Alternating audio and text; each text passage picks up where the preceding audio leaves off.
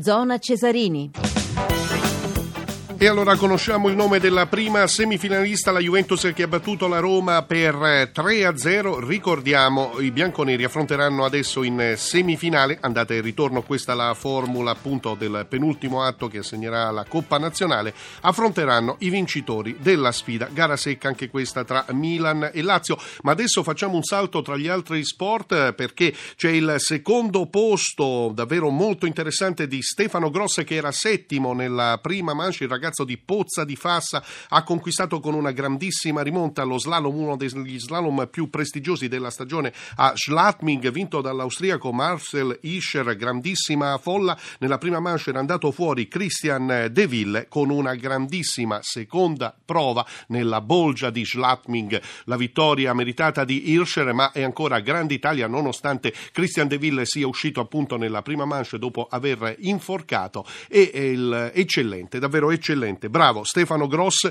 che è risalito al secondo posto con una superba seconda discesa. Insomma, lo sci parla Trentino. E a proposito sci nordico, restiamo sempre in provincia di Trento perché ci sarà anche il campione norvegese Peter Northug al via della 39esima marcia longa in programma domenica sul tradizionale tracciato di 70 km da Moena a Cavalese in Trentino. 7.000 fondisti annunciati, pensate, 2.840 40 norvegesi, che saranno più degli italiani iscritti, italiani comunque, cifra considerevole 2314. E a proposito di eh, Trentino, concludiamo eh, dando uno sguardo appunto tra le agenzie e i comunicati, sarà proprio un Trentino di eccezione, Gilberto Gibo Simoni, professionista dal 1994 al 2010, vincitore di due edizioni del Giro d'Italia della Corsa Rosa, ad essere il testimonial del nuovo Giro d'Italia amatoriale dopo le prime indiscrezioni azioni che hanno suscitato appunto un discreto interesse, il settore amatoriale avrà perciò finalmente un suo Giro d'Italia e sarà questa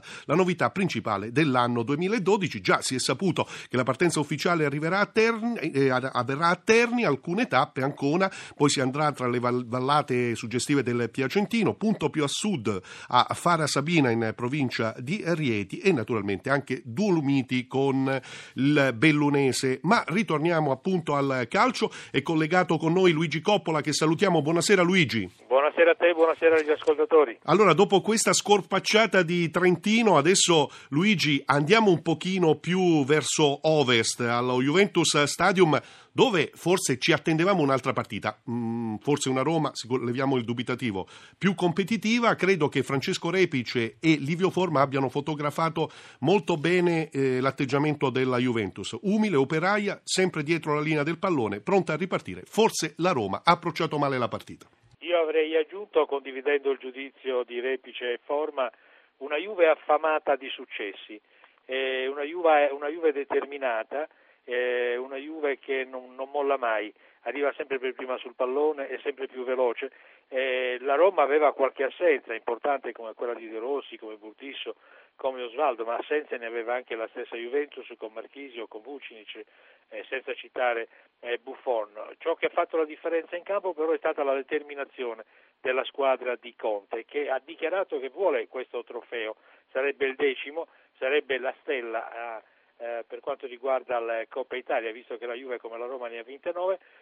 e la Roma invece è venuta meno eh, nel nell'essenza del proprio gioco, cioè molto possesso palla, molti passaggi ma a ritmo molto lento, non ha trovato spazio. La Juventus col 3-5-2, così come la schierata Conte, ha saputo ben chiudere gli spazi vitali sulle fasce e soprattutto eh, i giallorossi con un Totti non in serata che secondo me eh, Totti rende al meglio quando ha alle spalle eh, De Rossi, al di là della sua classe, ma eh, Totti così come Del Piero hanno grandi numeri ma scarso eh, movimento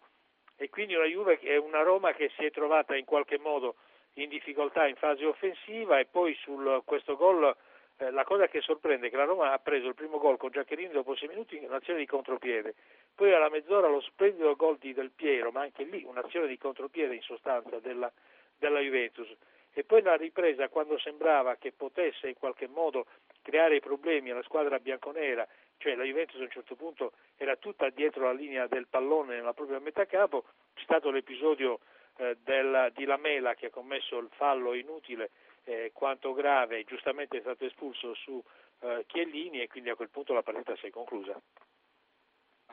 Allora, assenza di De Rossi, quanto può aver inciso la eh, mancanza di un giocatore comunque importante, anche se, eh, ripetiamo, insomma, la Roma mh, aveva dimostrato di saper organizzare meglio un uh, gioco di squadra, stasera non è mancato solo Totti, mi permetto di aggiungere anche un Bojan che si è visto davvero pochissimo, no Luigi? Sì, certo, però quando ti manca l'elemento, il perno della, della difesa del centrocampo, De Rossi è l'uomo che sta davanti alla difesa, che è in grado di guidare la la difesa. Oggi stasera Tedeschi lato a destra ha avuto, ha avuto qualche, qualche, problema a coprire la, la, la parte bassa della, eh, della, sua fascia e poi devi eh, ripartire. È chiaro che qualche problema ce l'hanno. Bojan, sono d'accordo con te, non ha, non ha reso per, quanto, per le doti tecniche che ha, ma lo stesso discorso si potrebbe fare per la Mela che pure forse ha, ha giocato meglio di tutti nella, nell'ambito della, uh, della Roma, però non basta perché la Juventus uh, uh, proprio perché squadra, proprio perché è compatta sa guardarsi anche dalla, dall'invenzione del singolo e non dà molto spazio al singolo. La Juve può essere superata soltanto con gioco manovarato. Ripeto, la Roma lo ha fatto, però con una velocità molto bassa e quindi la Juve non ha avuto difficoltà a contrastare e ripartire. Allora, domani ricordiamo Chievo-Siena alle 17.30 e quindi o uh, la uh, cittadina sobborgo di Verona oppure il capoluogo toscano eh, manderanno una rappresentante in semifinale e questo riavvicina appunto il gusto, lo spirito della Coppa Italia a quello che dovrebbe essere. Ormai la formula da qualche anno privilegia insomma le grandi squadre, in effetti manca all'appello solo l'Udinese e domani alle 20.45, radiocronaca diretta sempre nel corso di Zona Cesarini, avremo Napoli-Inter. A tale proposito Luigi, se sei d'accordo, io ascolterei eh, le dichiarazioni di Claudio Ranieri, che è un ex della partita in quanto eh, ha allenato a inizio degli anni 90 il Napoli, ma a proposito di ex adesso i nomi sono ben altri e ce le farà proprio eh, Ranieri. Sì, è una sfida dentro e fuori, sarà una partita gagliarda tra due squadre che stanno in forma, ma mi aspetto sì, eh, mi aspetto anche Pandev perché Pandev sta in un momento di forma molto molto importante. È una sfida che serve per andare avanti, per entrare in semifinale, ci teniamo alla Coppa Italia, mm, c'è questa bellissima e importante sfida e vinca il migliore. Insomma, il nome è quello di Goran Pandev. Negli ultimi due mesi ha realizzato cinque gol, qualche acuto tra tanti tre tenori, Amsic, Lavezzi e Cavani. Sì, intanto si tratta di vedere eh, quali saranno le scelte di Mazzarri termini di turnover e tenuto conto comunque che il Napoli eh, non disdegna la Coppa, la Coppa Italia, è comunque un trofeo molto importante che può servire ad arricchire la bacheca della formazione partenopea. Dall'altra parte c'è da tenere presente che dopo Roma e Inter che hanno vinto nove edizioni della Coppa Italia, l'Inter ne ha vinte sette e quindi la, la, la, la possibilità di eh, andare, di, di, salire ulteriormente nella graduatoria della Coppa Nazionale può essere eh, stimolante. C'è da sottolineare una cosa però, che il Napoli eh, eh, davanti alle sfide importanti, quali possono essere quelle con l'Inter, col Milan, con la Juventus, eccetera, eh, riesce a esprimersi sempre con grandissima concentrazione.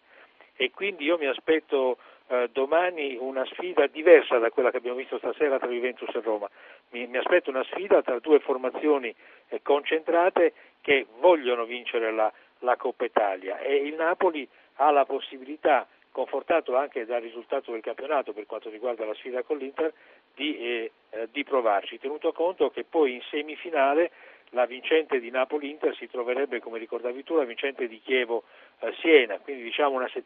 semifinale eh, sulla carta relativamente difficile per trovarsi poi in finale la, la, la, uno fra Juventus, eh, Milan e Lazio. Ecco, adesso ti volevo proporre invece l'intervista realizzata a Paolo Cannavaro, perché eh, naturalmente anche in questo caso, e tu lo avevi accennato, il Napoli quest'anno ha eh, dire, cercato di selezionare gli impegni, però ormai con una semifinale a portata di mano e con un avversario che si chiama Inter, insomma, nessuno tirerà indietro la gamba, come ci conferma Paolo Cannavaro. Abbiamo voglia di passare il turno, quindi siamo motivati, non dimenticando che però di fronte c'è una signora squadra, quindi non è detto che eh, il turno è già passato, perché ultimamente sembra che il Napoli è tutto scontato, quello che fa eh, lo deve fare per forza, quindi non dimentichiamoci chi è l'Inter. Ci saranno delle difficoltà, ma noi daremo tutto come sempre. Allora, ricordiamo anche per qualche sms al volo, hai visto mai che riusciamo a leggerne qualcuno, il numero 335-699-2949. Ma è proprio vero che al Napoli si chiede ormai di tutto e di più, o a volte possiamo anche dire che in effetti la formazione di Mazzarri stia dando già il meglio di se stessa e quindi sia impossibile agli azzurri, dagli azzurri soprattutto, pretendere il 10 e lode.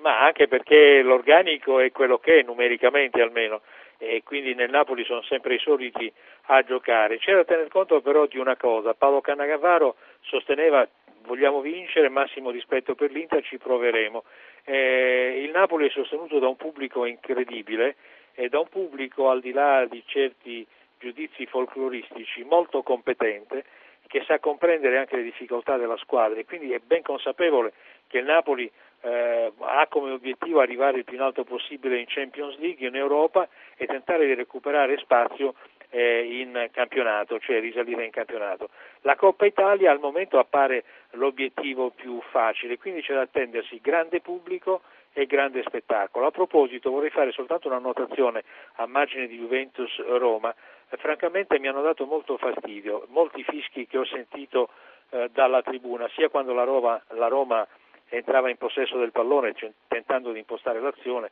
sia anche eh, nei confronti di qualche giocatore di colore. E la Juventus merita un grande rispetto perché ha un grandissimo blasone, è la squadra più eh, blasonata e merita di avere un pubblico all'altezza del suo blasone in tutte le circostanze.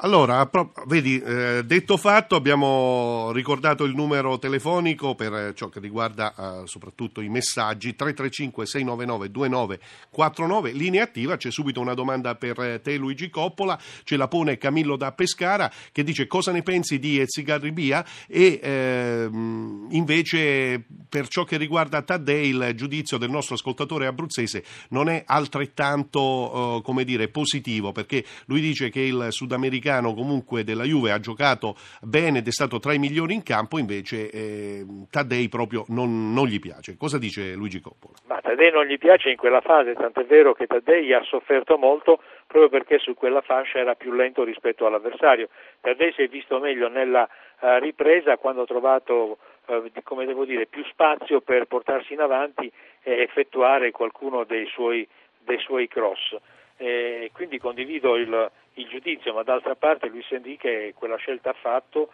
e forse tenendo conto anche degli impegni di campionato e, e il risultato è quello che eh, Taddei ha sofferto molto e la Roma da quella parte non a caso ha subito il, il primo gol da parte di Giaccherini, da quella parte è venuta, si è sviluppata l'azione che ha portato poi Del Piero a concluderla con uno splendido tiro all'incrocio dei pari. Luigi, c'era un allenatore del passato che a tale proposito diceva per quanto riguarda gli uno contro uno sulla fascia non sai mai fino a che punto sia in grande giornata l'ala destra o sinistra quanto invece sia in eh, giornata no colui il quale lo doveva marcare. Erano tempi di marcatura a uomo, ma più o meno il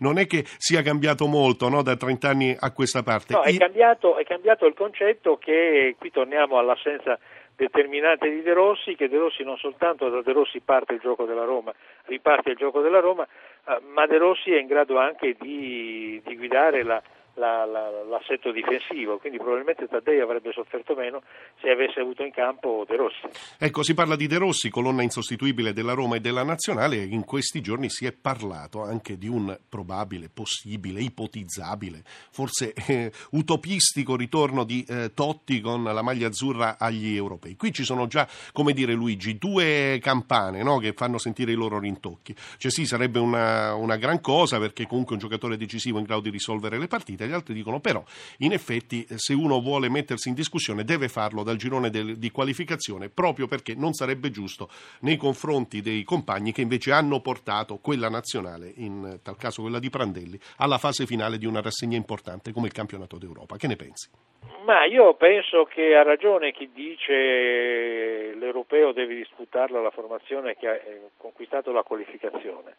E però io appartengo, come devo dire, alla scuola romantica. Io credo che in una rassegna europea o mondiale se elementi come Totti e Del Piero, cioè gli elementi di maggior classe del calcio italiano eh, negli ultimi dieci anni, eh, sono in condizione di dare il loro apporto, il loro contributo, io non avrei alcun dubbio. Certo non potrebbero distupa, disputare tutte le partite, però